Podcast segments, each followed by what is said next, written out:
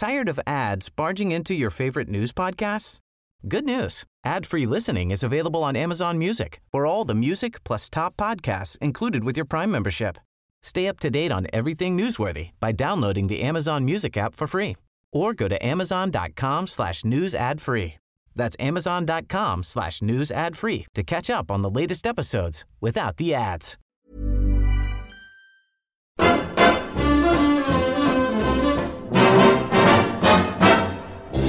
The red, red robin comes bob, bob, bobbing along, along, there'll be no more sobbing when he starts throbbing his old sweet song. Wake up, wake up, you sleepyhead, get up, get up, get out of bed, cheer up, cheer up, the sun is red, live, love, love and be happy. What if I be blue? Now I'm walking through fields of flowers. But still I listen for hours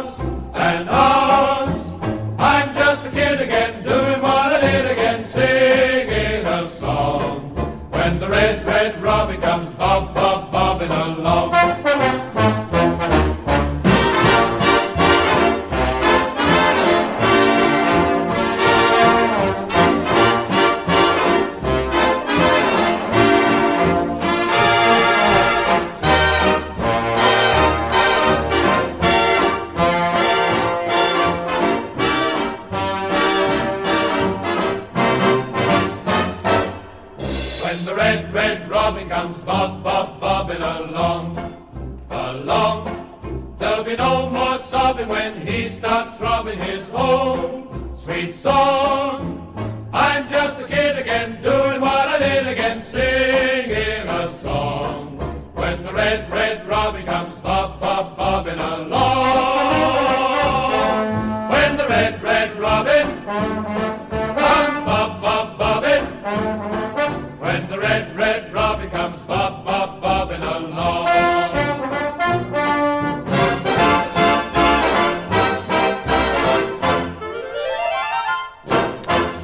Was Millwall away, one all going into the dying seconds. The host win a corner. Do I really need to tell you what happened next? Welcome to Charlton Live.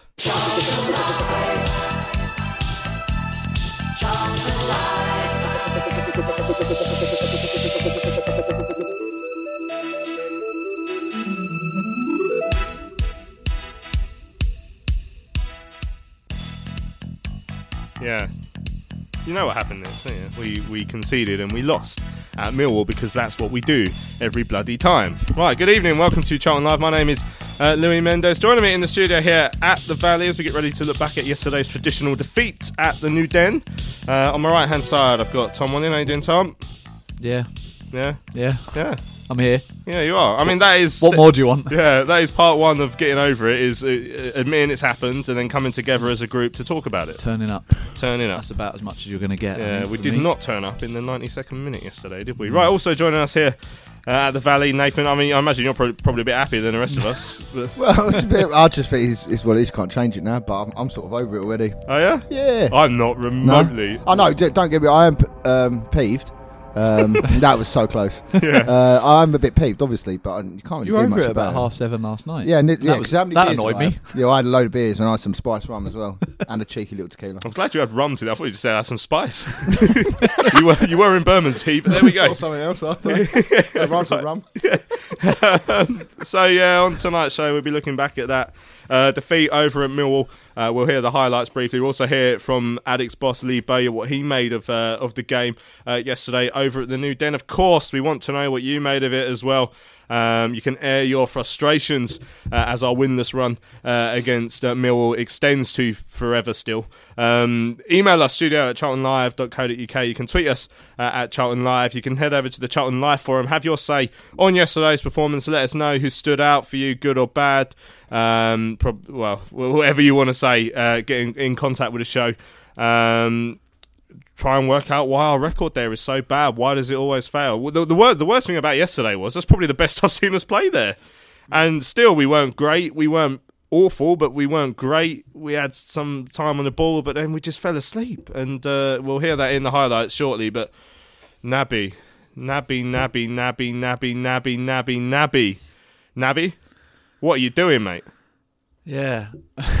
Why do I have to start? Um, we all said it on Thursday that we, we wouldn't start him. Um, e- pretty much everyone said that, and then he gets picked, and you think, okay, fair enough.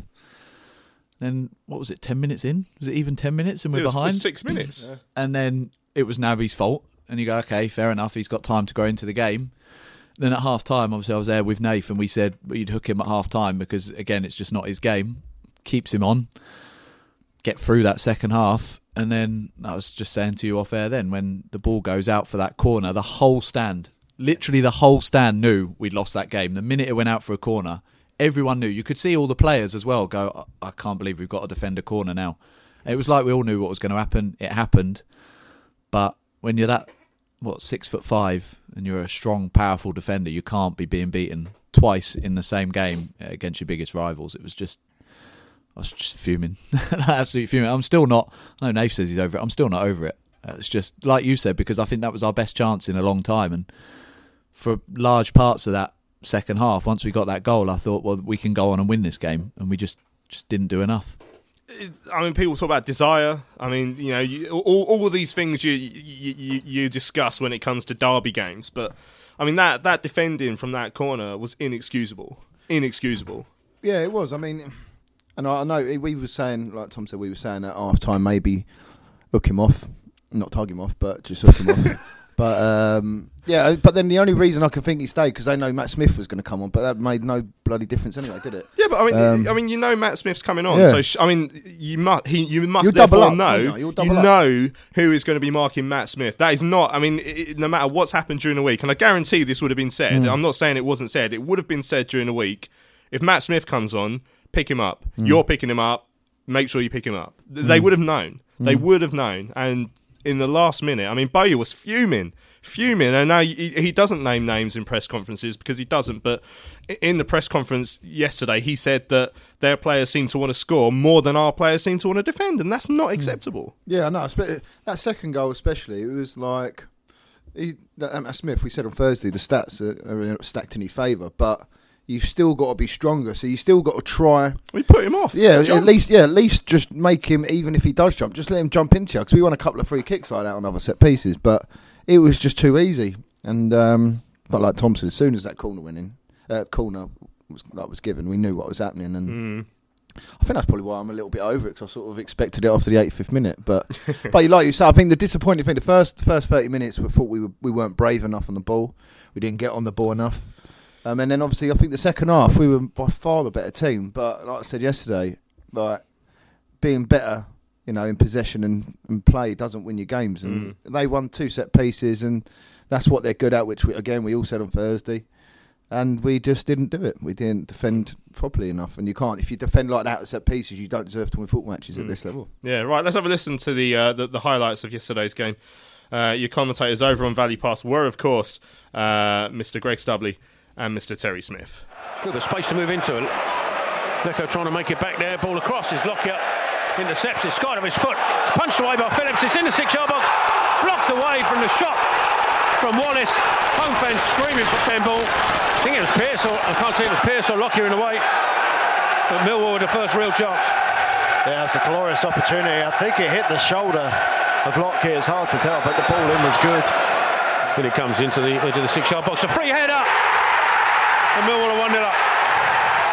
Chelby so good with their defending that. The defending was awful. It's just a simple little cross and it's a free header. I think it was Shaun Williams in the end who got it, Thought it was Hutchinson or. Hutchinson, one of the two. Might have been, might have been uh, Williams who took it. I think it was. And who's left their man? I can't see on the replay at first glance, but it's a simple header, and that's not the start Charlton were looking for. After five minutes, Charlton, who have been susceptible to free kicks, and 1 0 down, is in front of him. Touches it past Pratley, but uh, Pratley makes it back. But he's left him alone and back to Bodvarsson, back across. Sarr with the clearance away, but it's run all the way through to Romeo. Might have a shot. It does! And turned left and away for a corner by Dillon Phillips. Yeah, Millwall have been excellent, it has to be said. Charlton have really struggled to hold the ball. The pressure's been the left hand edge of the penalty area, into the corner. Back out to Leko, chip ball across, Bonne's there, and it's a header that he meets. Was that a, a touch by the keeper? Well, not according to the officials, and Bonne's incensed with that. He thought the keeper had saved that. Well, it's taken 20 minutes, but that's the first opportunity. Still with it. It's a deflection off of Molumby. Comes out to Leko. Leko, couple of step overs onto his right foot. Ball was good to Cullen. Cullen shooting chance. Cullen goes for it. Saved by Bialkowski. Ball's in, is it? No! How's Bialkowski kept it out? Goal line technology says no. Bialkowski punched it up in the air. The Millwall get it. Cullen drills it towards the far post. Pearce is under it, is he? No, Millwall just headed away. And as far as Parrington, ball back in. Pearce with a little flick forward. Millwall headed up in here. Comes down to bottom of the shot. Oh, what a save! An unbelievable save by Bialkowski. Denies Macauley Bonne, who caught it so well. And fair play to the Millwall goalkeeper. That is outstanding. What a hit from Macauley Bonne. That looked like it had goal written all over it. It was heading towards the top right hand corner.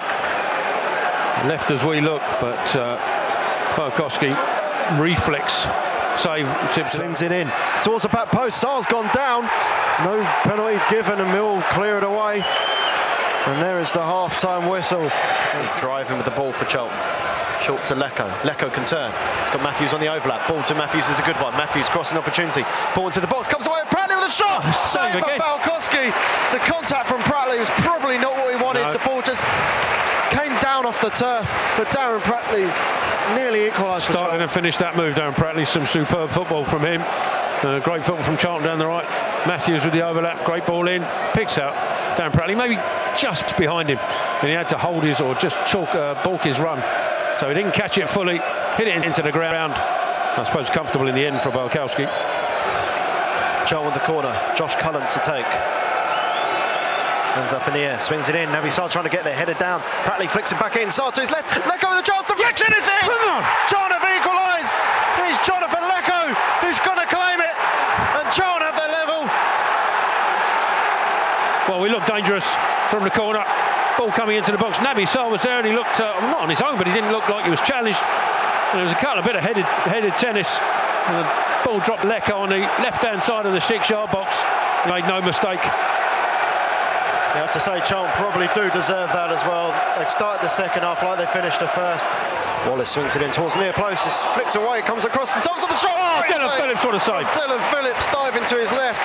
And Charlton clear it away with Bonne. And towards Leko, just flicks it on. But what, What a save from Dillon Phillips. number one. And That goal written all over it. Throw into Millwall as we hit the 90-minute mark. We have three minutes of added time. Charlton with everybody in and around the penalty box. On the Charlton right-hand side. Swung in. It's a deep one. Far side six shot shot. Naby Sarr's got to get her and he doesn't. And Matt Smith has scored.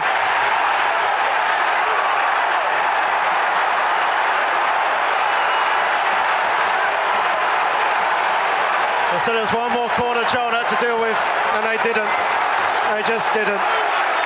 It's a deep ball from Wallace. It's, it's not much power on it, and Sarr's going to be very disappointed. He didn't attack the ball, Naby Sarr. He just let it drop to his head. And Smith got there first. You can't let Smith dive in like that. You just can't. It's heartbreak for Charlton, who have fought really hard, and they don't deserve this. They really don't. It was petering out to a draw, which would have been the right result. And it's two set pieces that have cost them.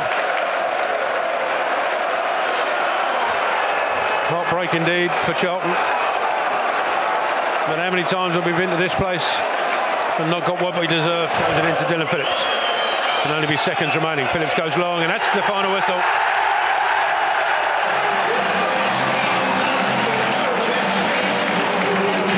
Quite incredible. It makes you sick, doesn't it, hearing it back? Uh, I think Terry summed it up uh, quite nicely by just saying bloody nothing when that when that goal went in. You know, it's just silence because that's what you're feeling. You know, we've been through this so many times before now. You know, you know what to expect when you go to Millwall, but it was one of those ones where it was just a crap game. It looks like it was going to peter out into into a nothing draw. Um, and then we fall asleep, absolutely fall asleep. And it's it's a player who who has you know done worked so hard to build up his reputation at the club after you know after you know a, a torrid couple of years when it, when he first came here, and he's done that. But he's let himself down massively yesterday. He's not the only one for sure. And also, it wasn't like I said, it wasn't a dreadful performance, but it's just stupid errors like that. And I mean, Naby's going to be so disappointed with himself because you, you can't defend like that in the last minute at Millwall. Yeah, I uh, don't want to come over all Russell Slade, but just felt sick at the end of that game, like completely. And I, I don't, I do want to blame Naby for for both goals because absolutely we should. But also, as I said to you just before we came on air, Naby can perform at this level and has shown that in some games. And there are games that suit him, and there are games that aren't. Now, if you're a defender at this level, you could argue maybe you need to be able to play in any sort of game, whatever the style. I don't think Naby can, um, and I think that's been proven in some of the games we've had. I think there are games this season that he's played brilliantly in, um, and he has won fans over. But you go up against your bitterest rivals that you haven't beaten for that amount of time. Firstly, we all said it's not a game for Naby, uh, but you know he's in the side then, and he's been picked, and Bowyer has chosen him. And then he goes and makes two mistakes like that, and I completely appreciate why everybody's jumped on his back because, Matt as Smith Matt did. Smith did, yeah, because um, because of those two mistakes, and I I'm not here to defend him because yesterday was an inexcusable performance from him. I almost feel why did we put him in that situation in the first place? Because we know we know that's not his sort of game. But once he's in there, he then has to step up and he has to perform, and he didn't do that. And I'm sure he's as disappointed as anyone when he goes off that pitch because he's going to know. Whatever Bowyer says about players have to take a look at themselves, he knows exactly who he's talking about, and I'm sure he was told in the dressing room in no uncertain terms. But it's just so disappointing because we went into that game with our best chance in a while. We performed after that first half hour. I agree with Nath. uh, That first half hour they blew us away, and we we couldn't just didn't seem up for the fight. But then we did go into the game. We did start to play our football, um, got ourselves level, maybe fortuitously. But then we did just didn't test them, just didn't test them, and it all dropped off again. And then you go into that, like we've all said, you go into that last minute. You just knew what was going to happen, and and Naby's the man at fault, and he's got to take responsibility for that. He's got to hold his hands up, and I start to wonder how he recovers from this because we already know his confidence is fragile. Bowyer said it, you know, when you sing his name, it makes such a difference to him. And on the plus side, that's obviously a good thing, but on the negative side, you've seen uh, how fans have reacted to what happened yesterday on, on social media and, and everything. It's going to be hard for him to come back from that, I think, and that, and that's a worry. I mean, you try and analyse that goal, and, and if you watch, um, you know, I've- seen a video from behind the goal. You know, what, what, watch, just even if you just watch it on, on, on the Sky Sports app, you can see that first of all, Naby starts to make a run to track a different defender.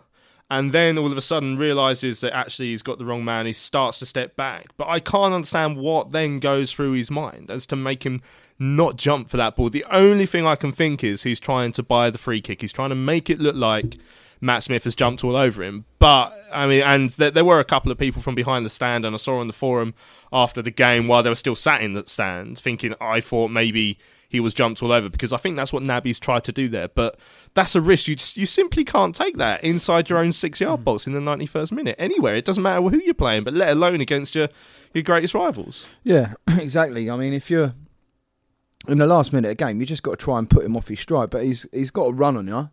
So like, so even if you jump and if you don't think you're going to make contact with the ball, at least jump. So if he does come through, you like you say, you might buy a free kick.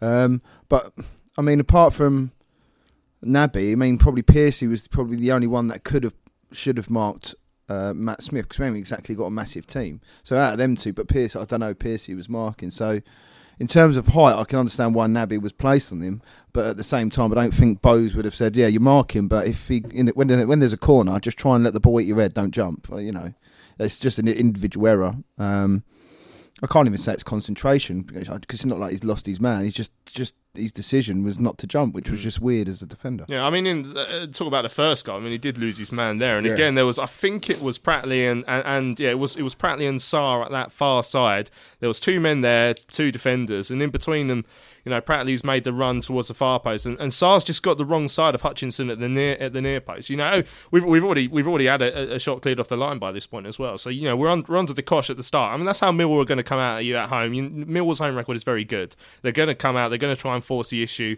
Um, you know, especially considering the, the, the type of game it was uh, in, in terms of a local derby you don't make mistakes like that. And that's the most frustrating thing. Is I mean, if we hadn't fallen asleep at two set pieces, we would have been coming away, with, admittedly, a very scrappy, but a, a one 0 win. And that's you know, look at Wigan away a couple of weeks ago. We could have come away with a nil nil draw, but we lost two 0 because we fell asleep at set pieces. And that's something that we didn't see often last season. We've seen it too much now this year, I think, because those aren't the only four goals we've conceded from set pieces uh, this season as well. Yeah, it's happened a lot, and I think we spoke on Thursday and said particularly at Millwall, this stuff just happens. But it's not just Millwall this year; it's happened all over the place. And you're right. I think we just look looked shell shocked at the start. And we again we spoke on Thursday about the fact that this is more than just your your normal game, and the build up is different, and the the feeling around the camp is different because it's such a big game for us, particularly with the run we've been on against Millwall.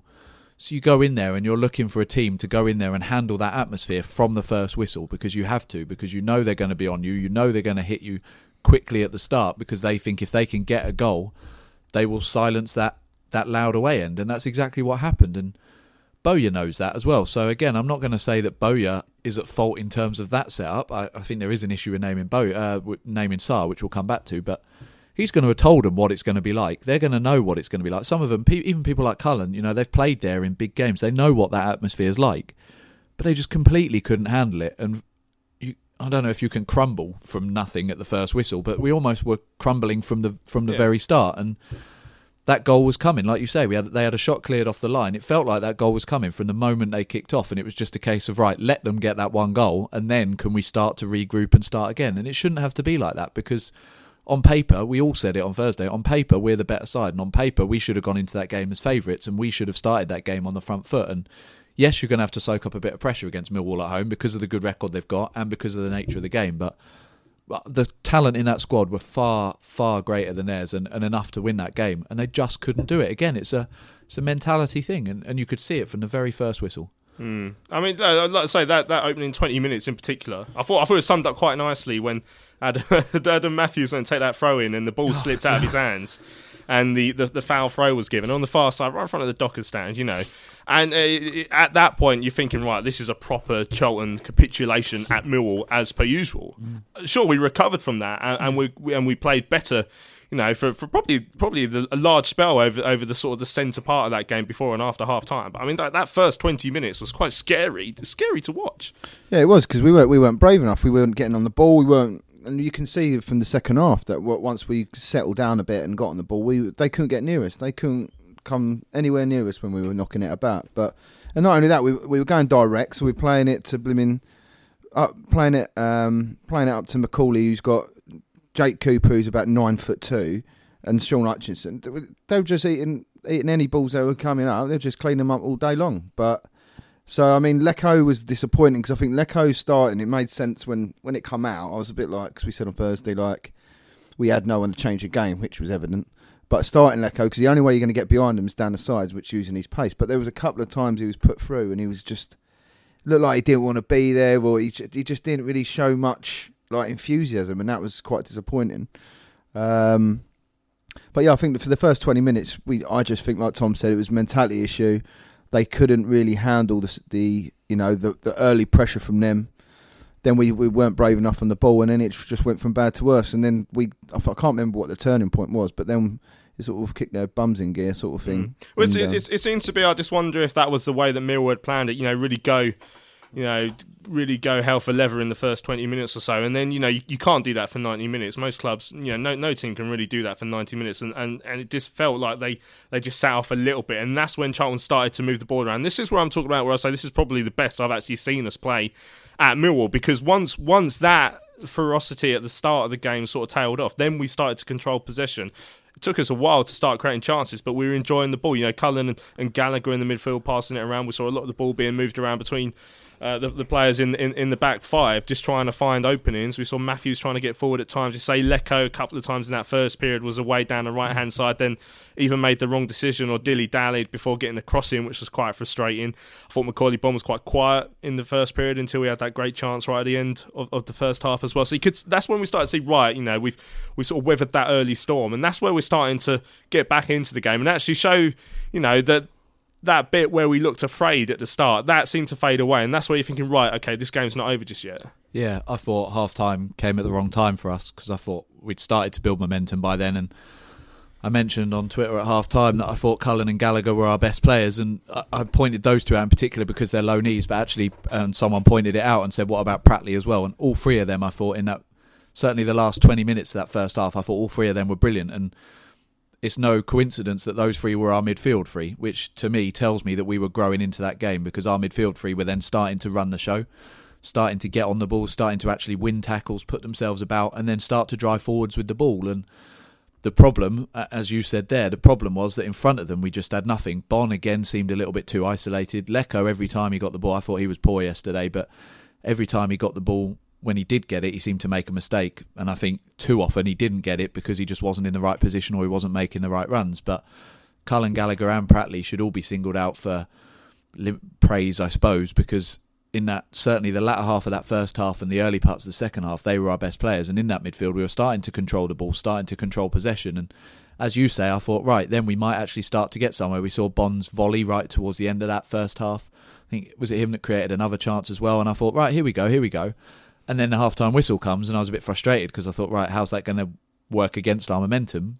But then we go in at half-time, come back out, and actually we picked up where we left off, and we continued to play that that basically our football, and we started to show them that we were the better side, and we just couldn't keep it up, basically. Um, and we still looked a little bit shaky at the back. And I mean, we'll come on to the goal and the other chances, but as we've all said, apart from that goal, how many times did we test the keeper in that mm. second half? And that and that was the problem. Our midfield largely controlled the latter part or middle part of that game, but it didn't lead to anything. And yeah. that's the problem. And that's been the problem for a little while now. And it's not just the fact that Lyle Taylor's out because Macauley Bonner's come in and done well, but with Johnny Williams out of the side in particular, and maybe Oztumer not playing yesterday as well, they're just that link up between that midfield and the the attack at the moment is a bit of a problem. Yeah. Um, before we equalise, I mean, in in the in the first half, we did have that uh, one chance that perhaps typified, well, two or two chances really that typified a Charlton performance again at Millwall is that we don't we don't get the luck as well. So I mean that shot from Cullen that Bialkowski somehow tipped onto the bar, and then you see, I mean, from where we were in, in the press box, it was hard to see. At, at first, I thought that looked like it may have crossed on on its way down.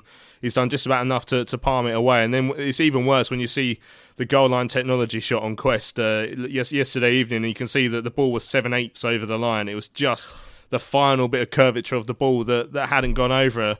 Uh, and then, of course, that, that volley from Macauley Bonne just before half time. And the save, uh, uh, looking back, it's hard to tell if it even hits the keeper in the head rather than the palms because whatever it was, it was a great save to, to push it over the bar, a brave save. And uh, by the sounds of it, he's had a good season uh, for Millwall, that, that, that goalkeeper. But it just summed up, like, you know how, how, our luck tends to go even when, when we when we do start to turn it on in this fixture. no, exactly, and even to go back to like you said, Matthews. Like, I mean, I can't remember the last time I've seen a foul throw given in a professional game, and then obviously the obviously the Cullen shot. But then, like Tom, like Tom was saying, it was it come at the wrong time because we were probably in the ascendancy. But it's like we we we done better and we was growing into the game. But it just seemed like yesterday everything that could go wrong did all we just needed was an ascending off. Really, that was, would have been perfect. Really, wouldn't it? Um, mm. Everything going wrong. Um, but yeah, I'm trying not. To, it's, it's hard because obviously I am I am sort of over. I just try not to dwell on it now because it's like you can't change it. It's just so frustrating because I honestly thought on Thursday we were mentally we were in the best place we could have ever been, and like you said, it's the best I've ever seen us play there mm. by a country mile. Mm. Um, mm. So yeah, we just we um just have to wait till next year. Lovely. Yeah. I just I, yeah, I don't know. I might have to move Millwall flu next year. I don't know. yeah, I think I might I might try and get a piece of that as well. I mean, so we got that goal back just after half time. You know, arguably it had been coming. We'd already seen that great move down the right hand side from Matthews, pulled it back for for uh, Pratters, and as good. Uh, Pratley didn't quite catch that right, but I thought Pratley had a decent game yesterday, and, and, and the save came. And you know, you look at the goal. Actually, for, for what was quite a scrappy goal, it was reasonably well worked. Actually, and Naby did play a big part in that. The nod down to to Leko that he shot. If you're looking back at that shot from Leko, I think it's actually going wide. I think it's an own goal off, off Mahlon Romeo. But here you go. Like, this is when you're thinking, right, here we go, Tom. Now let's go and push on and get that second. But yeah, we enjoyed the ball perhaps, but did we really? Like, I haven't. I, I went through the highlights. I went through tweets. I couldn't find a single other shot for Charlton um, to, to to put into the highlights. There was one cross when Lapslie Lapslie came on with what five minutes left. There was a cross that went near him, and that's the best. That's the best we had. So the frustration of you know enjoying possession of the ball but not creating something, as you said, that's that that was that was there yesterday. Yeah, I don't remember anything else. And the goal, as I say, came as as a culmination of us building from about 25 minutes into the game onwards, all the way through to half time, where, as I say, I thought we were on the ascendancy. We go into half time, we come out, we picked up from where we left off, continued to play well, get that goal. And it was almost like that was the the peak, and they'd gone, right, we've, we've achieved what we needed to achieve. Because then they, I don't know whether we backed off or Millwall stepped up and went, nah, not on our patch, you don't. But it, the game seemed to swing in that moment, and I don't understand why. Because for me, you get that goal and you think, right, we've everything that we undid in the first six minutes, we've taken maybe we've taken an hourish to get it back even, but now we're back even, and now we've reset, we've righted that wrong, and now we go on and we show them what we're all about because we're the better team and we should go on to win this game. But we didn't. We we scored that goal, and it was almost like they were like, well, I can't believe we've actually managed to do that. Let's relax now. We've we've got what we were supposed to do. Because then, as you say, yes, I think our midfield still had a lot of the ball. I don't know what the possession stats were from the goal till the end of the game. I mm. think they were probably slightly in our favour.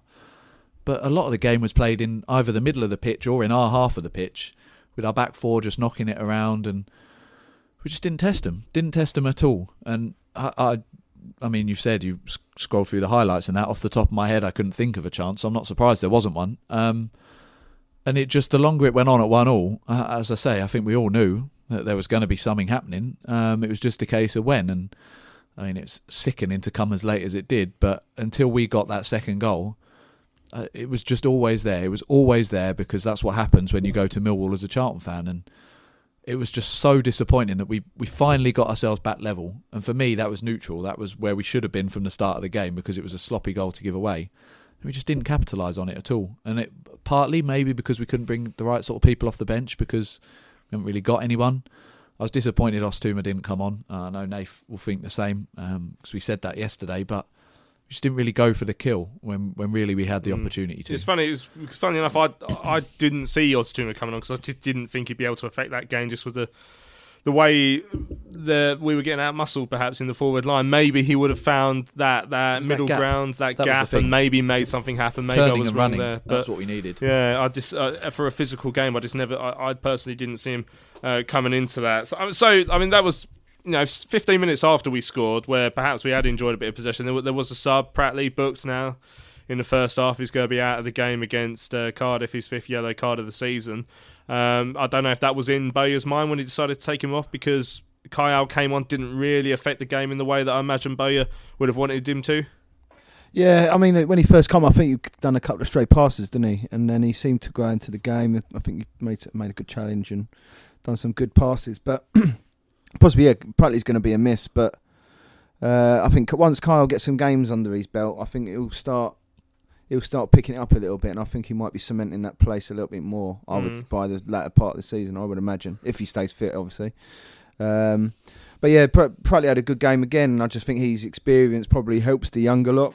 Um, and hope that maybe maybe it was in where was the turning point in the first half where we started turning it around. But it's going to be a big miss against Cardiff. But he's um, he'll have a, he'll have to have three weeks off now. Mm. Is it what? No, two weeks.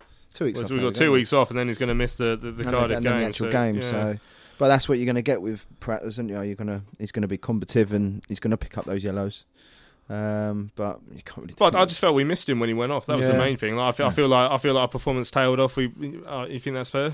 Yeah, I completely agree. And I know I was a bit of a critic of Pratley when he first came into the side. Um, he completely won me over towards the back end of last season. I hold my hands up and say this season he's been one of our better players. Um, I do wonder whether a, a Charlton side that's a, as good as we are should be missing someone like Pratley as much as we will. And that's absolutely no disrespect to him, but he's an aging player. It to have him come out of the side should that make such a big effect as it did? Because I agree, Kyle came on and just he misplaced two passes straight away. Just never really grew into the game. I know it's a hostile atmosphere. I know it's a difficult game to come into, but Bowyer said it to us, uh, didn't he, after Preston last week that his substitutions didn't really have the effect that he that he wanted. And I know we're missing Johnny Williams and Lyle Taylor, who stats wise are probably some of our, our better players, but we need to be having players that make more of an impact. And someone like Aneke is is obviously well built and, and physical player. I know he was injured yesterday, but even if he'd have come on, it just had that feeling yesterday that no one was going to come on and change that game for the better. But yeah, I, I completely agree with you. I think Pratley's been up there in terms of performances this season and one of the first names on the team sheet for me. And, and I have no problem with that in terms of what he does. But I just think, is that what this Charlton team are about? Is that really looking to the future? We, we need some of those younger players to start taking a bit more responsibility. Um, and I'm not calling out the loanees here, funnily enough, because like I said, Cullen and Gallagher were some of our better players. But mm. people like Lapslie, people like Berham, you know, they need to start playing their way into this side because at the moment Pratley's keeping them all out and rightly so. Yeah, in terms of chances, uh, you know, in between the, the, the Charlton goal and the, and the Millwall winning goal, I mean, like I say, I don't think there was anything for, for Charlton really. The, the only real chance there was perhaps that corner that fell to uh, to Ben Thompson, and it was a good save from, from Dillon Phillips. He made the save, but again, it was another set piece where we didn't we didn't deal with it. But until then, it just felt like it was gonna it was gonna fizzle out into that draw, and then of course. Uh, uh, Millwall go on and take the three points uh, later on, much to the frustration uh, of the Charlton fans. We'll talk about what happened after the game as well. Uh, not that Nathan knows because he somehow managed to get out early, but uh, uh, we'll, we'll, we'll, talk about that uh, later as well because it doesn't sound like that was particularly well handled uh, either. Right, we're going to hear from Lee Bowyer in a few seconds' time. Uh, don't forget, we want to hear from you guys as well. You can have your say on this evening's show. If you disagreed with anything we've said so far, let us know. Um, you can email us studio at charltonlive.co.uk. Uh, you can tweet us at Charlton Live, or you can head over to the Charlton Live forum uh, to have your say on this evening's show. Right, I spoke to the Addicks boss Lee Bowyer uh, in the tunnel after yesterday's game, and the Addicks uh, manager said he felt that his side did enough to get something out of the contest. I thought I thought we played well. Um, to, to be leaving with nothing, I don't think is a fair result. Um, I thought we was better than them.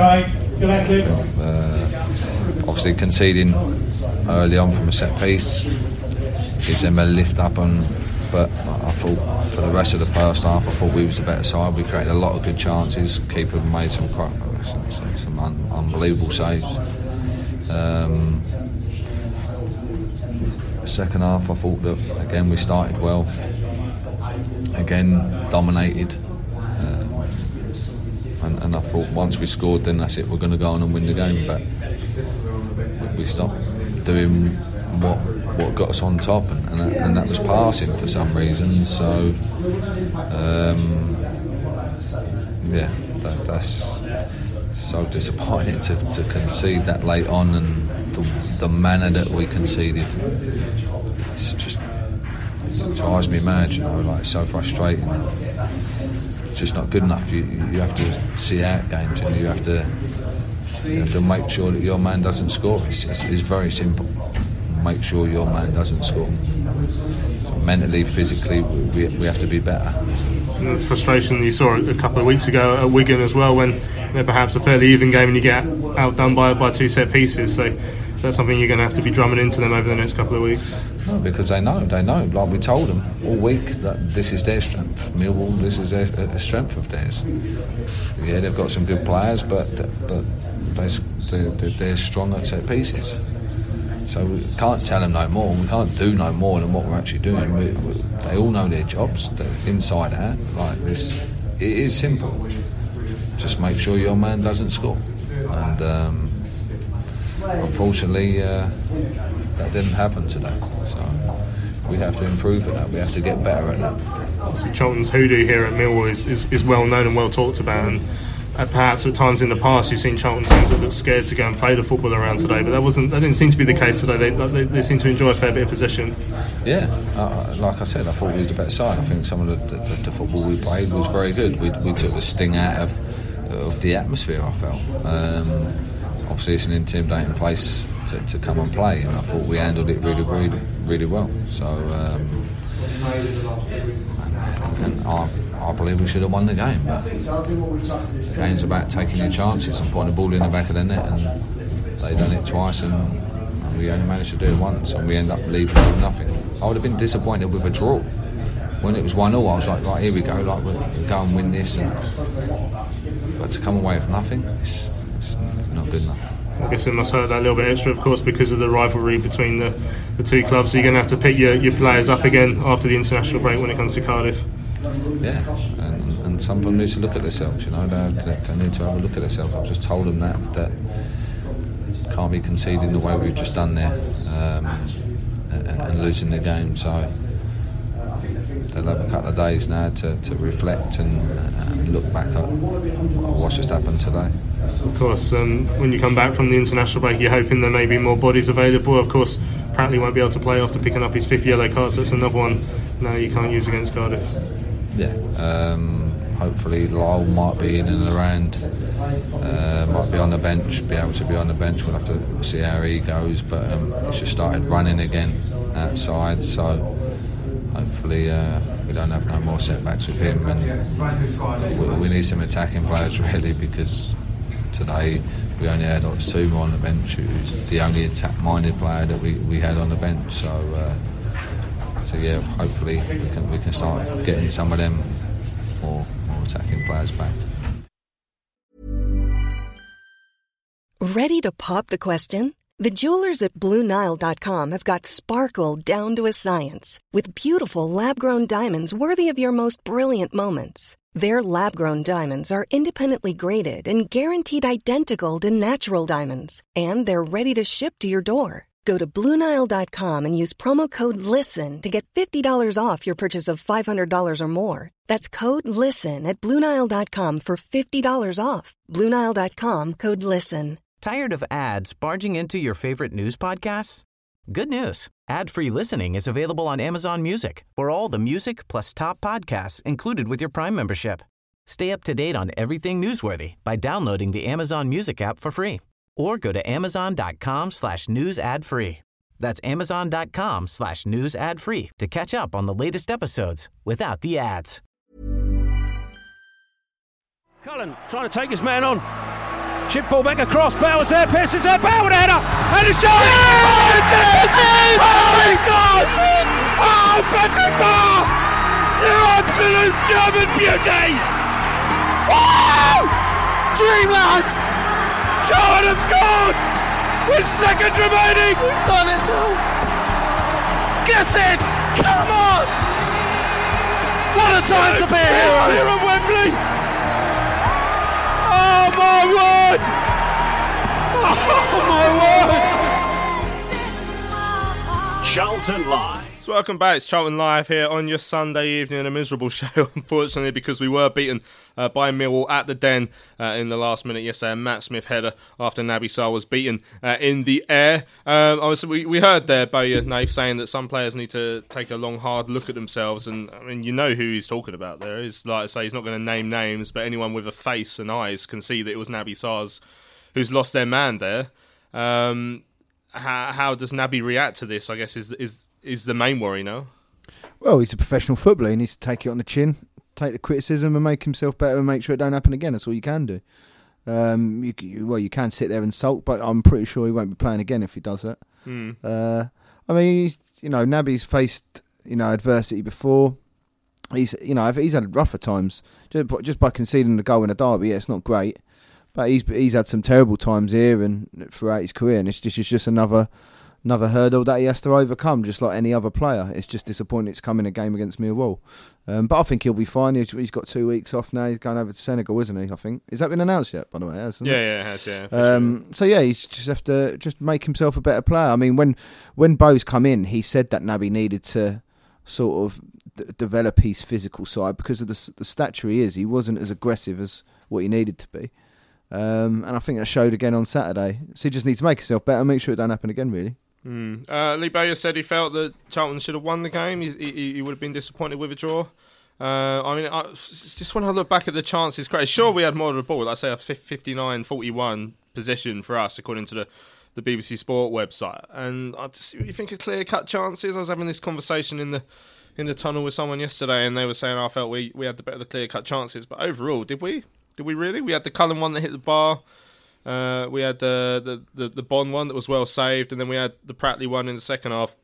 Then, of course, the goal. But then you look, I mean, Pearce had already cleared a goal, a shot off the goal line pretty much in before we were 1 0 down. Uh, Bodvarsson had one that went across the face of goal. There was a long shot from, from Romeo still in the first half that um, that went across, or that, that Dillon Phillips got across well to save. And then even in the second period, like I say, we had that one that from Thompson that that, that Deals had to make a save from. So it's, it's not like it was one way traffic in terms of chances. So I, I, do think there is, you know, Steve Brown as well said he didn't agree with Bowyer that, that Charlton were perhaps good enough for the win yesterday on, on Radio London.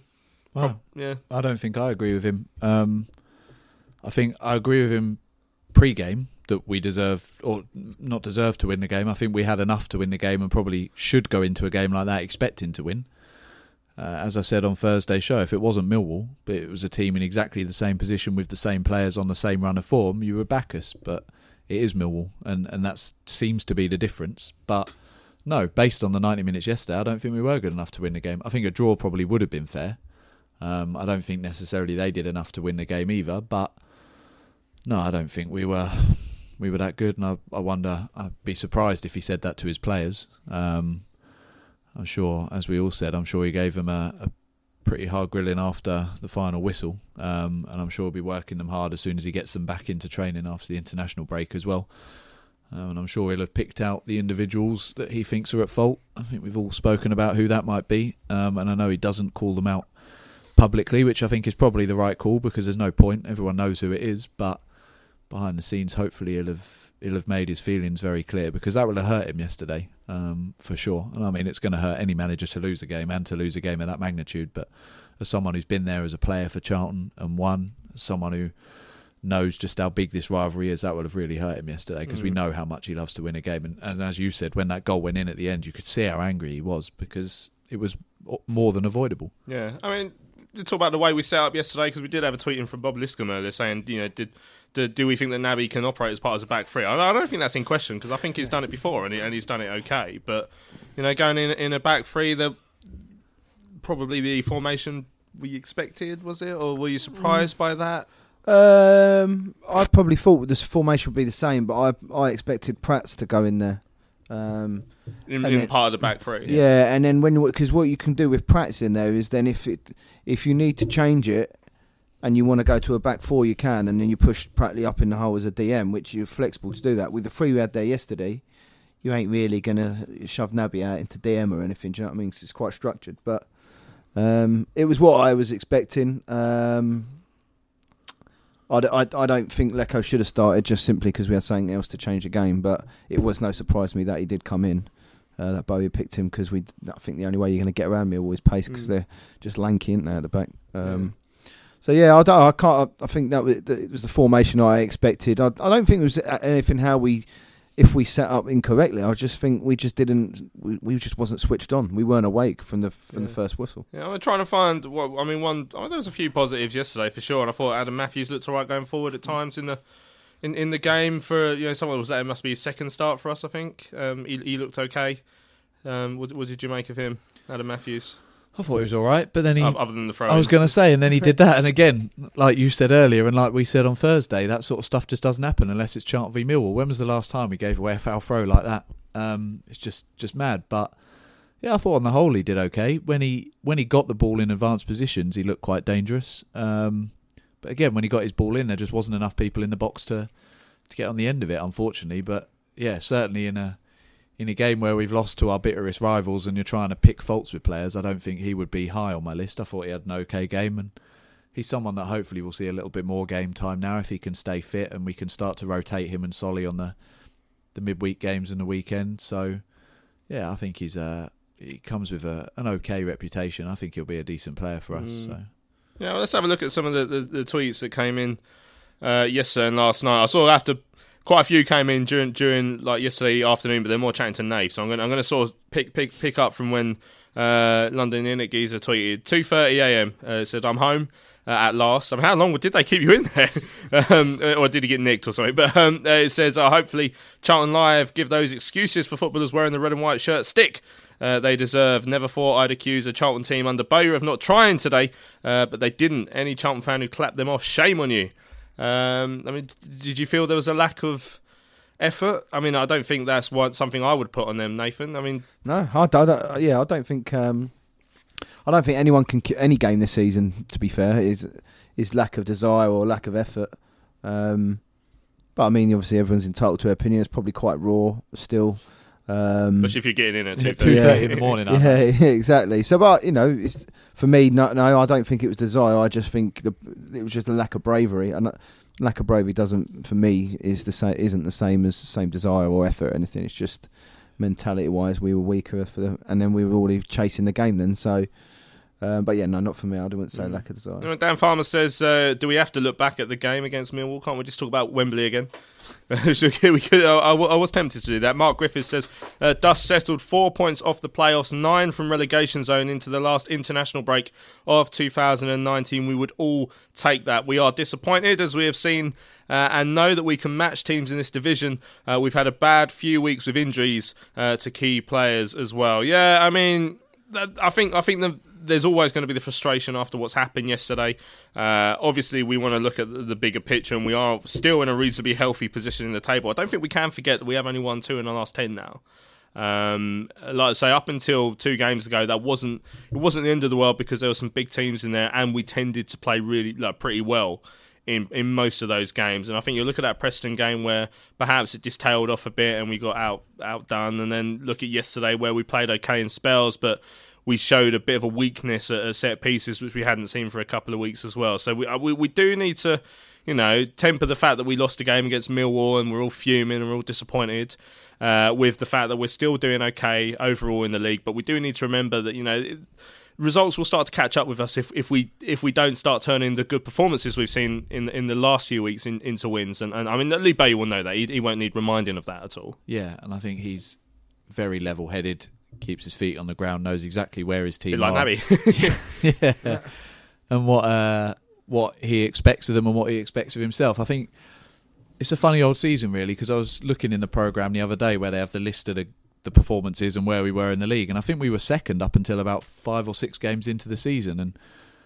When you're five or six games in and you're second in the league and it's your first season back at this level, I understand why people are as disappointed as they are that we've now dropped off a little bit. Um, so that's one point of view. Another point of view is the fact, and, and again, obviously, I interviewed Bowyer f- for uh, for Charlton Live last weekend and said to him, you know, f- journalists have been saying it's only two wins in eight. That seems a bit sh- strange to be calling you out on that when performances have actually been very good, and and he agreed. But actually, now we've lost that game to Preston, and now we've lost this game here, and you think, eh, okay, maybe we are starting to see that turn. But I agree with that tweet in. I think we or any of us would have taken this at the start of the season. But the point is that five or six games in, we were second, and I know we we were perhaps wrong to then say, well, therefore we should finish in the top six because I don't think necessarily any of us thought that. But I think perhaps we'd expect a little bit better from a side that have shown they can do that in that first six games to now be putting in performances like they have, which Preston we were listless, and I know they went top, and I know they were a different sort of side to the side we were playing, but we weren't good enough against them. I don't think we were good enough again yesterday. I think I don't know. Maybe if those performances were split out more against this part of the season, maybe we'd react differently. I, I'm just really not sure. It's a funny old season, but I'd be very interested to see if anyone would have taken us being I don't know five or six places lower and three or four points less than we are now, but having beaten Millwall yesterday, whether people would prefer that and how people would look at that differently as well.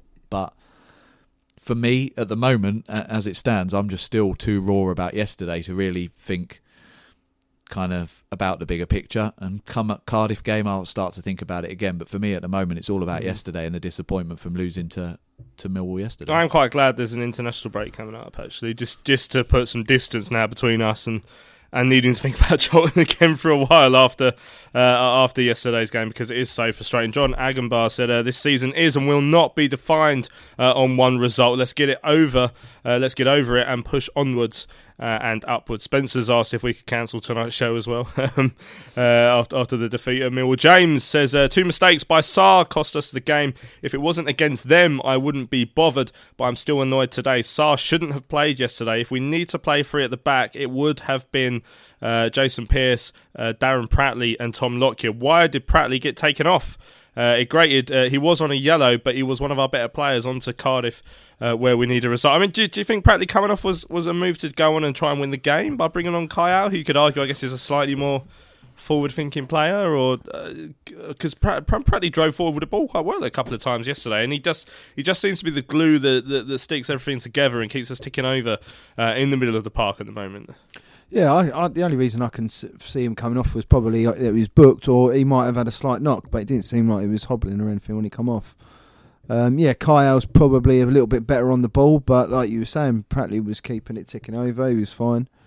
Um, but yeah, it did surprise me. Pratt is going off, especially with that experience. And yeah, I can't help but think with that that last minute corner, someone like Pratley would have been quite useful because a because he's tall, he can head the ball, and just through his experience of trying to see the game out. So, but it's all hindsight, isn't it? But yeah, I, I was a bit confused when Pratt's come off. I must admit, but obviously Bose knows it more than Mm. he might have had a knock for all I know. Yeah, Mendonca analysis says there's three constants in life death, taxes, and defeat at Millwall, and you can't argue with that. Hex says some players are confidence players. It's accepted uh, that Naby Sarr is a confidence player. In my opinion, you can't have a confidence player who's a defender. I mean, is that, that that sounds like a fair point? I guess, and if you've got a confidence player who's low on confidence, no matter where they are in the pitch, then it's, it's going to cost you points one way or another. If you've got a striker who's out of confidence, then you're not going to be scoring a goal. So you've got a defender who's out of confidence, you're going to you- you're going to concede goals that perhaps you shouldn't have. So I guess you could argue it happens for any any, any position. But Hex is saying that if it's a, a confidence player like Nabs, you you shouldn't you shouldn't have that as a defender. I think you could call it either way because if you've got a confidence player up front, it's the sort of player that when he's low on confidence, he's going to snatch at chances and miss them. And then you go through to midfield, they're going to misplace passes and not want the ball and not show for the ball. Back four, they're liable to mistakes. And goalkeeper, obviously, seen plenty of times in any game, a goalkeeper low on confidence will just make silly mistakes and, and give goals away. So I don't think it's necessarily the fact that he's a defender. Also, think that there are enough players in, in professional football that are confidence players, and is a difficult thing to manage because when they're low on confidence, what do you do to get them back up? But I think what Naby has shown this season is when he his confidence is there, um, what a good player he can be, and what an asset to the team he can be. We've seen the way he can get balls forward, the way he can run forward with the ball, and he is a good defender at heart as well in, in certain games. But as I said at the start of the show, and as we all said Thursday, a game away at the Den is not the game for Naby Sarr. Um, we all knew that. Uh, it's just again, I go back to the fact it's just so strange that he was chosen. Um, and it's very easy sitting here because he's made two very clear and obvious mistakes to to kind of back that point up. But he just looked shaky in general yesterday. He didn't look like the Naby Sarr that we see when, as I say, he's at his best. And it's difficult. You can't rely on a player like that. You he can't be one of your starting two week in week out necessarily, but he's someone that's great to have around for the squad and, and great to be able to rotate in at those games where you know he's going to get a lot of time with the ball at his feet. But you put him up against a strong, powerful uh, attacker like someone like Matt Smith, and I would have put money on Matt Smith winning winning those aerial duels all day long, and, and that's exactly what happened. So, look, we have to call Naby out for yesterday because, it, as I say, it's clear and uh, and obvious who who was at fault for the goals. But I, I still think he he adds something to this squad. I just yesterday was not the game for him, and, Mm. and that was the problem. Yeah, because I, I saw you see messages about you know the other other parts of his game yesterday. You know, other times he did put in challenges, he did make these blocks, and, and that's fine, but that is his job. Um, and when you then go on to make the two glaring errors that cost us the game, I'm afraid you can't consider that a good performance. And, and Mm. I, I think I think that's what what, Yeah. what we have to accept. Right, Cliff Scales says uh, that hurt yesterday, uh, losing like that. It was a poor game overall. Their keeper saves from Cullen, uh, Bonne, and Pratley They were game changing, but I'm not making excuses. Uh, we were not good enough on the day to win the game. It's just unbelievable how we can never seem uh, to beat them. Right, Stephen Keeley uh, or Kylie, sorry, I should say, says uh, a really uh, annoying result and patchy performance, but at the end of the day, we are missing so many important players for the way Bowyer wants to play. Taylor is essential in holding the ball up, and Williams is our main route to taking players on. He's also brilliant at seeing uh, out a game and winning fouls. Uh, with either of them, yeah, yesterday we would have drawn the game easily. With both of them, uh, we would have won. Add to that, Sam Field, who is needed to give Pratley a rest, and both the fullbacks that you would want to play uh, in the back five. It is frankly amazing uh, that we have done as well as we have over the past month. We are well away from trouble, uh, and will hopefully start to get some players back after the break. Despite the result, I would still be far more worried to uh, to be a Millwall fan this morning because at home they were no better than a severely weakened uh, Charlton team on Saturday. The future is looking very rosy.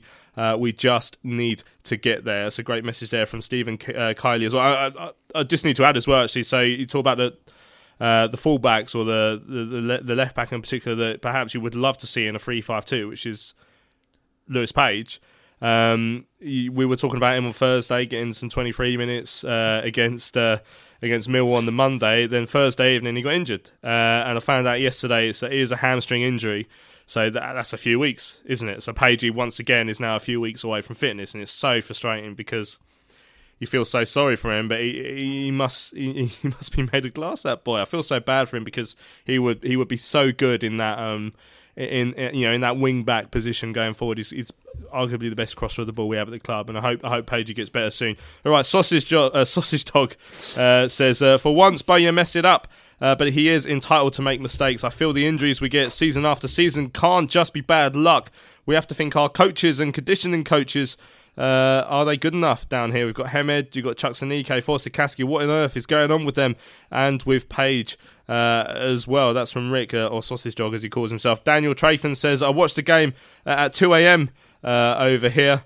Uh, he said, um, "At least I was there in 1996, the coldest game I've ever been to. So at least, at least you've enjoyed a win at the Den, Daniel. Most of us haven't, well, especially uh, I haven't."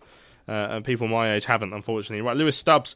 Uh, for me, we showed no guts or desire to win that game yesterday. We played the better football, but in derbies, uh, especially Millwall away, you need heart and to be able to defend set pieces better. And we didn't do that. So for me, we got what we deserved, Nath. I mean, that that that's a sort of recurring theme now that sort of started coming up. Yeah, I uh, is it something that we deserved? I wouldn't. I wouldn't. Say, in terms of balance of play, I wouldn't say we deserved it. But yeah, no, Lewis is right in terms of being sloppy and not defending set pieces properly. Then yeah, you, and that's what I said right at the beginning. You, if you can't defend set pieces, they're one of the most basic elements, elements of football. And it's all great doing your passing and moving and all the different passages of play. But if you can't defend a cross, then you're going to struggle and you won't win games.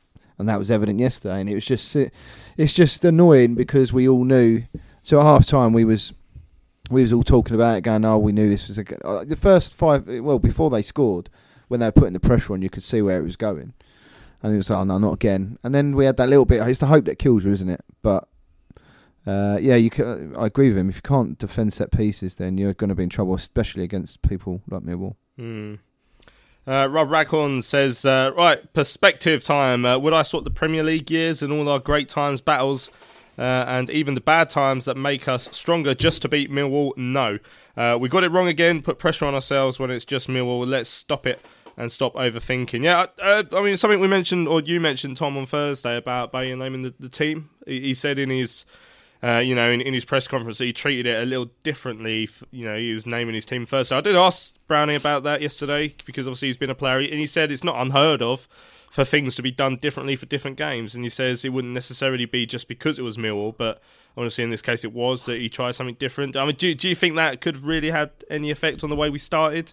Because we did start very badly, but I mean, if you if you're not a foot, if, you, if, a, if a footballer can't handle being told a day early or two days early that you're going to play football on Saturday, then you, you must be in the wrong industry. Surely it can't have affected things that, that much.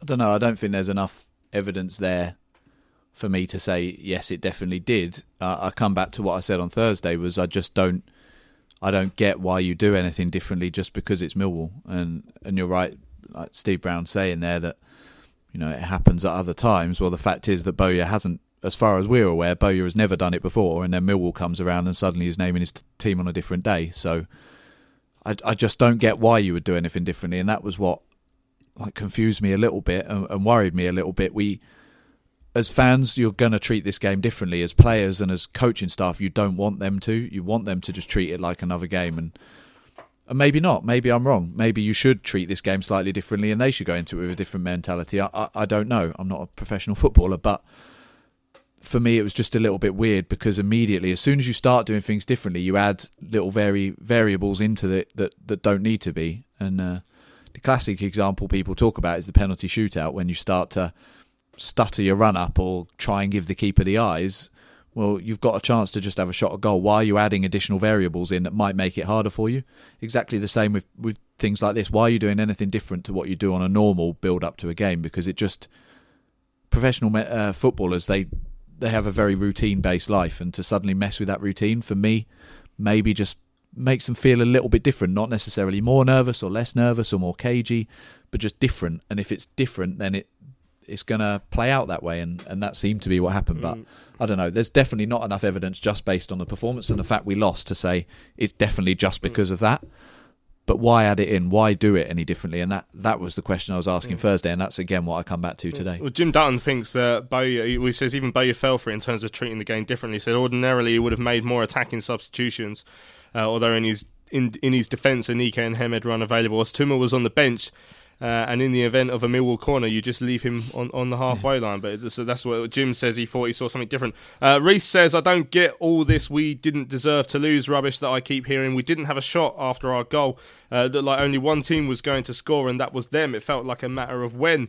Uh, their winner was going to come, uh, not if. Uh, John Stearns says it was a load of rubbish as well. Uh, Mike, so, so now you got Mendonca's right foot feeling that you know, saying that Mike Tyson's watching a different game to him. You know, just because we didn't win doesn't mean they didn't try.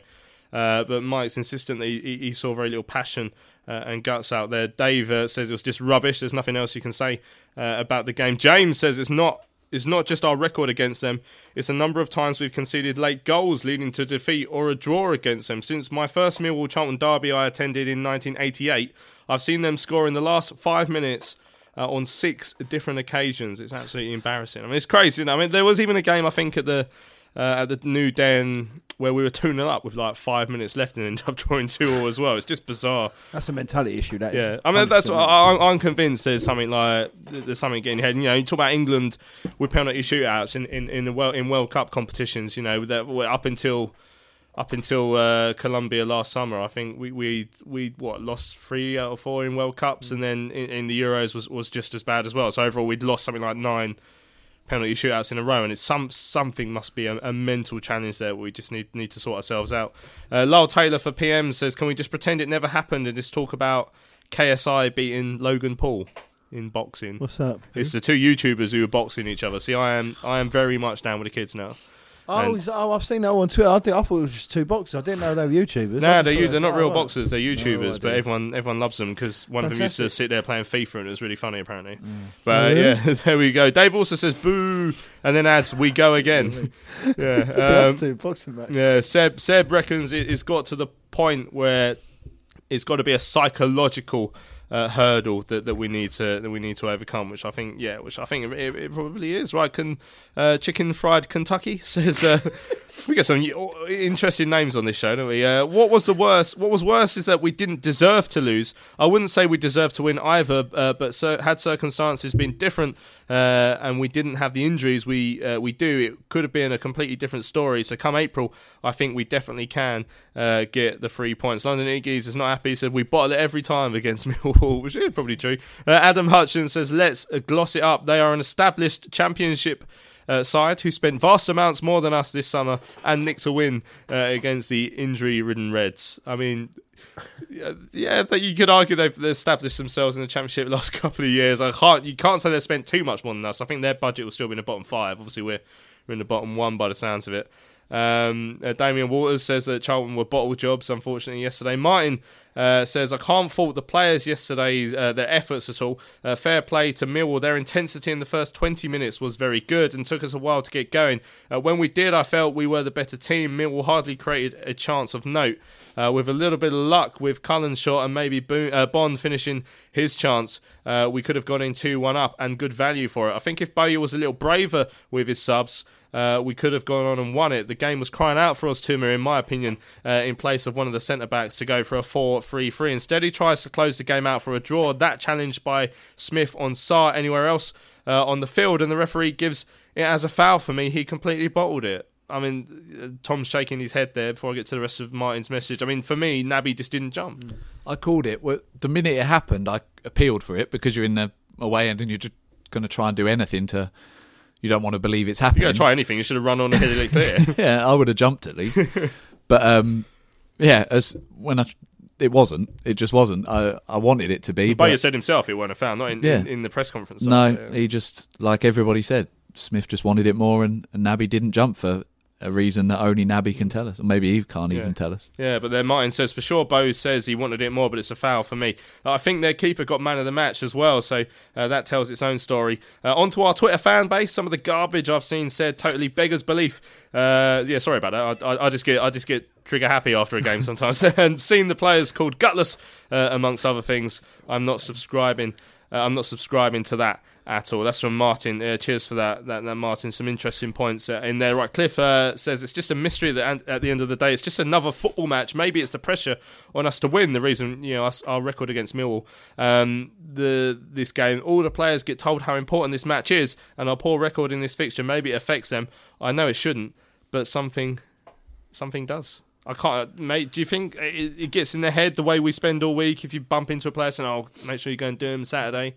You know, I don't, I don't know. It's it's hard because it's easy to say, like I, even I've said it, like it's a mentality issue and blah blah blah. But then if you try and look at it on the other on the other side of the fence, is once they once they come out that tunnel and that whistle goes, they're just playing a game of football. You won't be thinking about the magnitude of a game unless maybe when the goal goes in or something like that. But in terms of um, yeah, as soon as you cross the line, you're just focusing on winning a game of football, and that's I reckon that's what players will say. But I don't know. Only only only players will be able to tell you if if it affect if the performance affected them because of the hype and us putting maybe maybe do we as fans and and the media does it put too much pressure on them? I don't know. But in my opinion, as a footballer, they're the games you want to play in. You don't really want to be play. You don't become a footballer to play Oldham away, do you? You know what I mean? It's like you're play. You want to be a footballer to play, play in these big these big games at Wembley, these big games at Millwall. Um, and if you don't, then maybe you should go take up croquet or something. I don't know. Do they, you, you, they not have derbies in croquet? like if, you, if, if it's Bromley croquet, Brom- Bromley Orpington, Town versus Orpington. Oh, that's yeah, tasty, A that big one. game, yeah. Especially with those sticks, you start hitting each other. uh, right, ill advised says Millwall are a poor team. Uh, would have won comfortably if a fit Taylor played. Kaya was a terrible substitute. Felt we lost control when he came on. Sarr is a massive liability. Uh, and then adds it was a complete joke trying to get out of the ground. I will ask you about that situation after the gra- after the game as well. But uh, Tom says a poor performance all round. Only Phillips and Cullen looked up for it. I think Bowyer got the team wrong, and that's two weeks running that Naby has looked very uncomfortable uh, in a back three. He needs time uh, on the bench, and we need to go back to the four-four-two diamond. Charlton Excel uh, says uh, received the following text from my Millwall supporting cousin today. Have you seen the football results from yesterday? Uh, says you can't read out my answer. Yeah, I- I'm sure any anyone who's got Millwall relatives, namely Nathan, uh, has received all sorts of messages from them. Just leave, just ignore them. Just I've got can yeah, you put yourself up for adoption at this? yeah. age? I've got. I had within minutes or seconds of full time whistle. I had my dad ring me with doing the old weird. They have one song they have. They're Um, one syllable. "Meh," yeah, that one. one syllable. Uh, He and was then doing I, that before the game Yeah, as well, and- yeah, we done it on loudspeaker. I mean, my little niece was like, she she before the game, she hoped that I was crying after the game 'cause she's Millwall as well. So yeah, it's been a, it's been a fun day.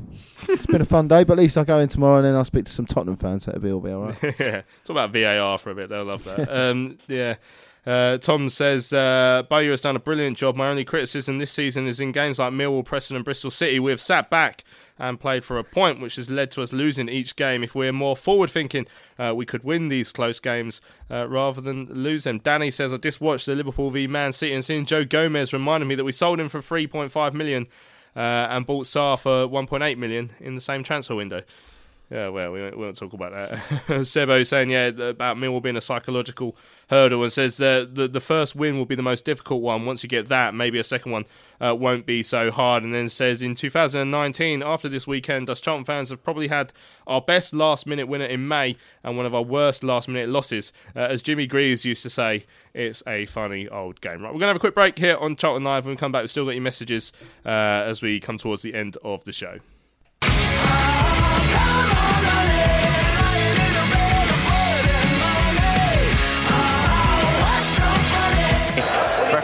Referee blows. Taylor slowly walks. Still now into the penalty area. Lyle Taylor up against the goalkeeper. Taylor steps up, strikes, and scores.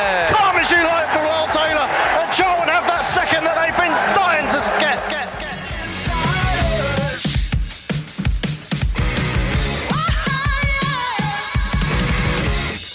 Welcome back. It's Charlton Live here on your Sunday evening. Um, Yeah, don't forget it's international break next week, so we are having a week off. There'll be no big match preview on Thursday. There'll be no Charlton Live uh, on Sunday either. So you'll have to just listen to some old episodes if you're going to miss us and miss miss our, our pearls of wisdom. I've got a game of croquet next weekend. Yeah, I'm sorted. yeah. I'm, I'm I'm going to a game next weekend. I'm crossing the picket line. It turns out, and going to Macclesfield versus Mansfield because I'm in Macclesfield ah, next Oh, right. Saturday afternoon. I just thought randomly he was driving. I was Yeah. like, that's even worse than us getting, getting a mega bus to Yeah. Newcastle. No, I, I'm in Macclesfield next week for a, a relative's birthday. Uh, but we've got Ah. a couple of hours to kill, and then I thought, oh, I'll go, I'll go to Macclesfield versus Mansfield. And I was watching the FA Cup today, and it turns out all their fans are currently boycotting. So I'm going to cross the picket line. Well, now They're going to shout "scab" at me as I go be the in. only one there. Buy, buy my Macclesfield mug and get out of there. Well, they lost 4 0 to Kingstonian, didn't Yeah, they? they and put- they, all their player, players were on strike yeah, as they well, put, weren't they they? put the You youth might get team a game. Yeah, yeah, well, we might do. Get yeah. Naby. Yeah, Get I'm going to start. I'm going to jump. I'm going to prove my worth. right. Um, we've got a couple of uh, emails in uh, as well to the studio at charltonlive.co.uk. Robert Chilvers says, I've just given up uh, on reading the posts on the forum. The negativity is just too much. in the It sounded like Nathan. There was, uh, Nathan, you said yesterday Yeah. on Thursday that you're not going to look at social media after the game if we lose. You're on there in about 20 minutes. Yeah, I know, because I actually surprisingly felt all right. Once I spoke to my old man, I thought, right, it can't get any worse. so I thought I'd go on there, and then I'll come off it um, for a little bit, and then went back on it again. I don't know why, because I just had to, I don't know, it was winding me up that I just had to say something. Because Yeah, I you wound know- me up more than anything else. Oh, really? Sorry, babe. yours on the way back. right, so Robert continues uh, uh, In the cold light of day, uh, our objective is to stay in this division and we should not lose sight of this. Obviously, the results yesterday uh, was disappointing, but overall, we deserved a point. There's not a lot that Bowyer can do if players don't do their jobs properly, other than make changes. But what are his options uh, at the moment? It's painfully obvious how much we miss Taylor and Williams, but once again, what are Bowyer's options without them uh, and Sam Field as well? The Championship is a tough and cruel league uh, with the majority of games decided by the finest of uh, margins. Our expectations were raised uh, by the fine start to the season. Uh, those expectations were unrealistic and are proving so. Yeah, one thing to take from today is I think every game that we've lost so far this season has been by one goal, other than the Wigan game, Tom. So, you know, we're not getting completely rolled over, which again we need to remember was the fear at the start of the season we were going to get rolled over 4 0 every game because you know we, we didn't have a squad. So I guess you know we i- again putting things into perspective, you know we haven't been completely whitewashed in any games yet, and we have battled and we have you know try and take that positive from from from what's happened, and, you know try and forget you know what happened yesterday. Yeah, on balance, where we are now from where I thought we'd be, and from from August, I would I'd have bitten your hand off to be where we are. Um, I'm not ready to put yesterday into perspective yet, but on the whole, this season has been a, a very, very, very good one and has exceeded expectations. And at some point, hopefully over the next couple of weeks, I'll, I'll remember that again and, and accept that. Um, at the moment, yesterday it is still too raw, but if we were to finish where we are in the table now, then that's a, an absolutely amazing season because if we finish 20th and, and stay up, then that's a, a good season because we have to remember what was expected of us. We have to remember our wages, um, our transfer budget, all of that. You know, we've we've got the lowest budget in the whole league, and and yes, that's not everything, and yes, we've got some very talented loan players in, but we were. I think we all expected to struggle this year, and we've shown we can compete with everyone. I think, for me, that's what I'm finding more frustrating is the fact that we've gone toe to toe with Leeds and beaten them. We've gone toe to toe with Swansea and narrowly lost. We got a draw at West Brom. We've played some of the teams up there, and we've got good results. Mm. So then, why are we losing to people like Wigan and, and Birmingham and Millwall, who are just not good sides at all? And we, we shouldn't be losing those. And that's what I'm finding difficult because for some reason our form just doesn't quite translate into those games. And if it could, we'd still be in the top six. And, Yeah. and that's the problem. we need to remember only there's only a fortnight ago that we went up to the Hawthorns and put in that performance that we did, where you know I, I came out slightly disappointed with only a two-two Yeah, draw. Obviously, we've shown we can do it. Yeah, uh, Bert Palmer says Bowyer and his squad are stealing credit with me, and I'm sure if Bert did one of his infamous uh, surveys on the Charlton Life forum, uh, most people would would, uh, agree. It's a good way to put it. We're Yeah. in credit, I think. Yeah, Yeah, it's certainly right. Sarah Saunders said, uh, "I'm gutted we lost, but I'd feel worse." Uh, if it was Crystal Palace, well, yeah, uh, the, our, record. It turns out our, our overall record against Palace is much better than our one against uh, against Millwall. It's just I was I was sort of treated to when, I was growing up, we tended to beat Palace, uh, and like I said, I've literally never seen us beat Millwall. So. I've never seen us beat either. No. Oh, really? No. You're rubbish. You are. Yeah, better stop coming. Fortune. I wasn't there. Wow. I'm not lying. Yeah. I would, why would I, don't know. I lie just about looked that? at you in disgust. Then. Sorry. Yeah, yeah. Sorry, I Right. didn't Sorry, mean to do Rod. that. Turns out it's my fault. Sorry, sorry. It makes a change, doesn't it? Uh, right, um, Samuel Days says uh, Naby Sarr dilemma. Unfortunately, two set pieces from Sarr defended. Uh, defending cost us the game. Uh, even though Sarr was clearly fouled, uh, I agree with Bowyer that Sarr wanted uh, g- uh, that Sarr got want more than the player, the Millwall player, uh, either. I'm going to have to tidy up that sentence to make it make sense. I think he's saying that Sarr didn't want it as much as the Millwall player uh, to either to, to either block the run or clear the ball. Uh, let's not forget he is six uh, five. Uh, do you uh, think time for Bowyer to move Sarr on, or do you think Bowyer got it wrong playing him in a strong Millwall side? Uh, Samuel Day says, "P.S. Been enjoying the podcast even when losing to Millwall." Yeah, cheers, Sam. Um, well, I mean, Naby's contract's going to come up at the end of the season. I guess we haven't really, really start talking about players' contracts or anything like that when it when it comes to the end of the year. But I mean, do you think he'll get a new one? He definitely won't get one on the wages he would have been on originally. Um, so in, in terms of that, it might not even be up to Bowyer's decision about moving him on. He, he may just move, but he, he- I wouldn't be shocked to see him have some time out, out, out of the team after that. Uh, yeah, it wouldn't surprise me if um, if he has a couple of games out because you know his performance wasn't good enough yesterday, and he'll probably admit that himself. Um, so yeah, it wouldn't surprise me at all in terms of him moving on, unless he uh, if Bose wants him here, and, Bo- and Bose is still here in the summer because I don't know if he has his contract up in the summer as well. Bose. Yeah, of course. Exactly. So they might even have a manager, let alone Naby.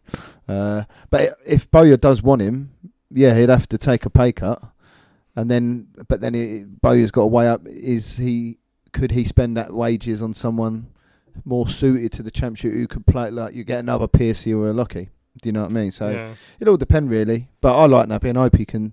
He'll just brush this off um, and improve because I think he, he, there's a decent player in there. Yeah, right. Phil says, uh, "Hi guys. Unfortunately, I didn't get to the game yesterday. It was a predictable uh, result. I just can't fathom why Bowyer put Sarr in the team today. I just think the championship is too much for him. Unfortunately, our form of late has been poor, and we are badly missing Taylor and Williams. With Duchatelet's January sales on the horizon, uh, we're in for a long and hard winter." Phil also adds, "Hi guys. A, a second uh, message from me, which is unusual. Bowyer and some of the players are coming under a lot of stick." Uh, both on social media and the forums on Saturday night. It seems that Lee sees things differently um, than many of the fans who are at the game. I do believe he's got things wrong in the last couple of games, uh, but injuries and a lack of investment uh, is the root cause of our problems. Fans uh, should not forget that. And we do, you know, when you go to a football game, no one's no one sat there with a, you know, a, a profit and loss account saying, right, how much have they spent on it? Well, one or two people do it, but you know, how much have they spent on this? How much do we spend on that? Who's who's not here? Who is? What's going on behind the scenes? You know, when, when it's a game of football, it's 90 minutes on a on, on, on the green green grass of of, of Millwall. You know, you, you're not thinking about these things that that affect performances and, and the, the morale of the club off the pitch, but you do need to take that into account. I think that's that, what what Phil is the point that Phil's making there. Yeah, I think we've said that enough times this year. Um, we all admit that that Bowyer's working miracles, and if we had just an average manager with the resources he's got, I think we'd probably still be in League One if we're being totally honest. But maybe we're being a bit greedy. But what we've come to expect from a Bowyer side is that they do surprise us, and obviously we all had the dream end to last season. I don't think any of us could have wanted anything more than than that last minute winner at Wembley, and then. As I said earlier, we started this season the way that we did, got ourselves into the top six, and okay, that was way above all our expectations, but that's suddenly where you set yourself and you go, right, we've shown we can do this now. How long can that last? And as I said, you then go to the likes of Leeds and, and West Brom and, and you get results against these sides. And as I say, this team have shown they can do it, irrespective of investment, irrespective of who the owner is.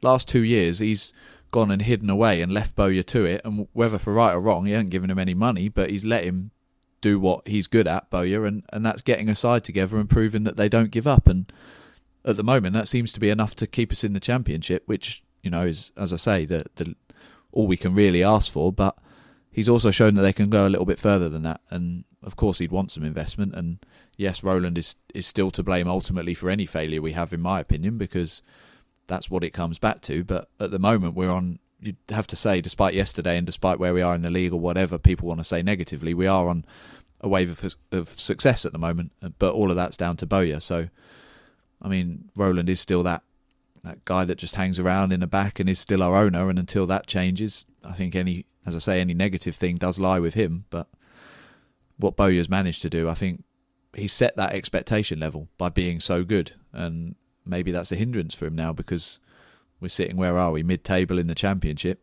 You, as I said earlier, you bite your hand off for that at the start of the season, but the expectations Bowyer's set now, you think, well, maybe we could push on a little bit more. So.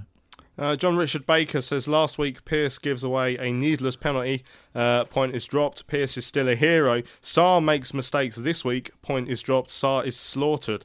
Are we overreacting? I mean, you see, you definitely, you clearly seeing the two players getting two different receptions, and obviously it doesn't help that one player did it against Preston and one player did it against Millwall. One player made two mistakes. One player made one mistake.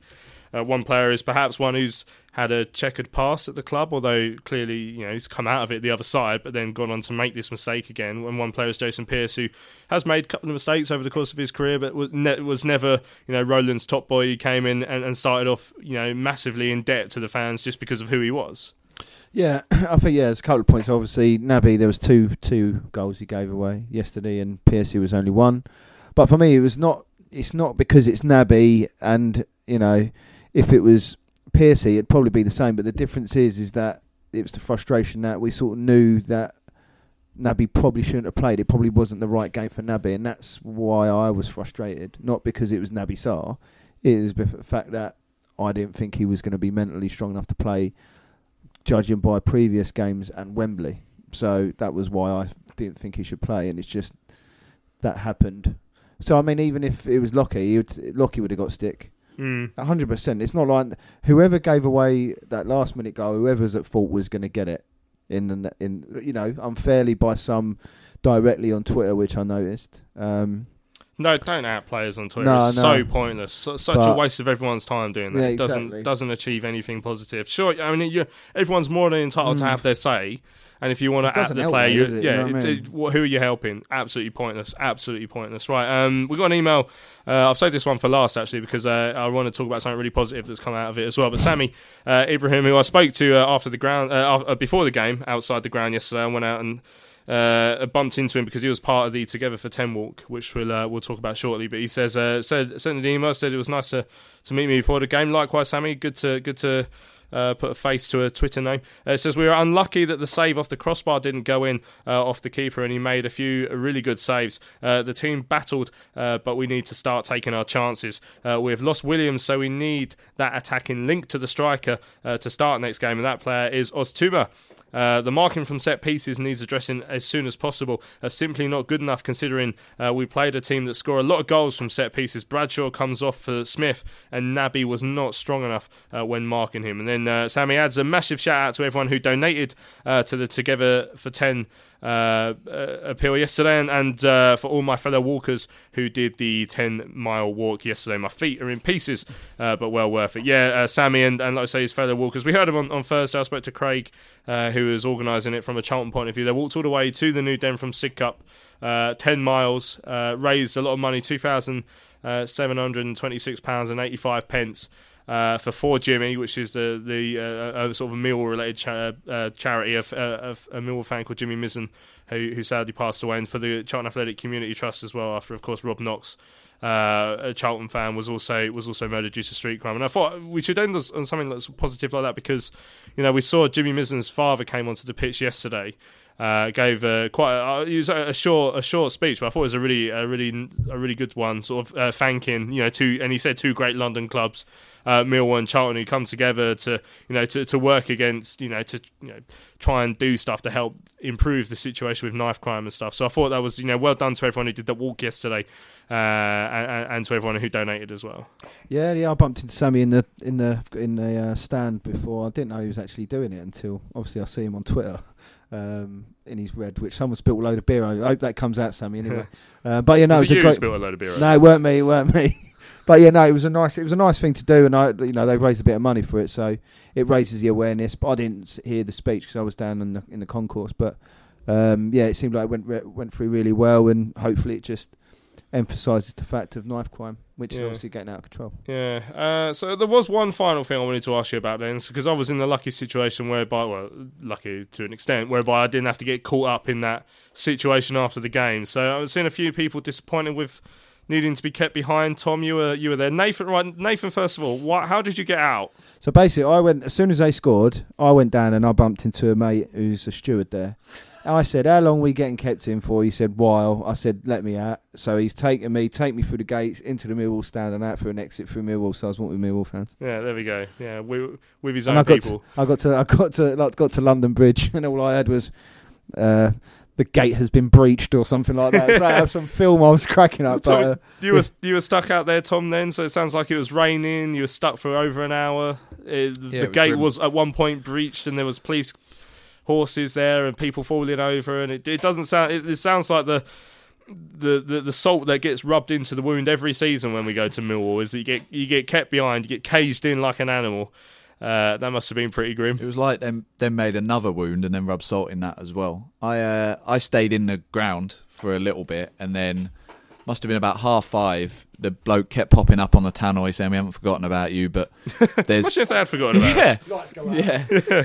but what was he say? He said so- he said something like, "But unfortunately, there's still incidents going on or events going on outside or whatever." Anyway, and then about twenty to six, I went down into the concourse, and then the gates were still closed at that time or had been reclosed. And then it must have been about ten to six. They eventually opened them up, and then you go out to where the little walkway starts, and then they blocked you off there, and that was when it was raining. So we were there for about five minutes. Then eventually let out and walked all the way down to South Bermondsey, and there they'd blocked off the Millwall entrance to South Bermondsey station because there were still Millwall fans just waiting around, basically. And I think that was part of the problem. And eventually got onto the platform, and then there was a train. Um, but yeah, it was a good 15, 20 minutes in the rain. But as you said, it's just the crap end to a crap day, really. Yeah, excellent. Well, that could be a crap end to a crap podcast as well. Um, we have run out of time on this evening's Charlton Live. It's been a bloody miserable show.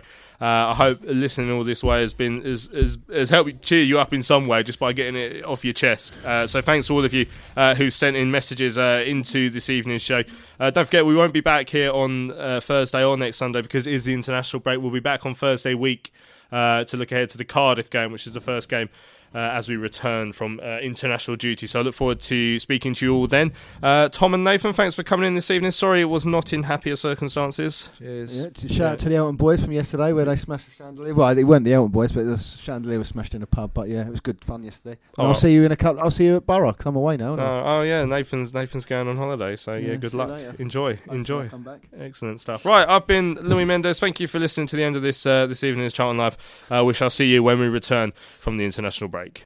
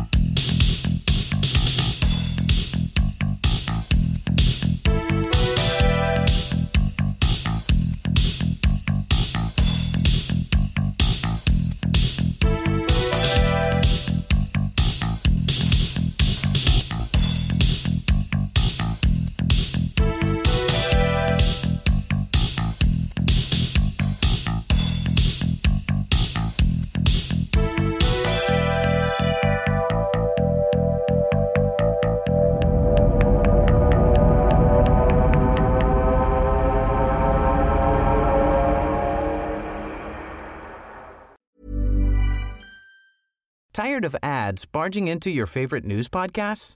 Good news. Ad-free listening is available on Amazon Music for all the music plus top podcasts included with your Prime membership. Stay up to date on everything newsworthy by downloading the Amazon Music app for free or go to amazon.com slash news ad free. That's amazon.com slash news ad free to catch up on the latest episodes without the ads.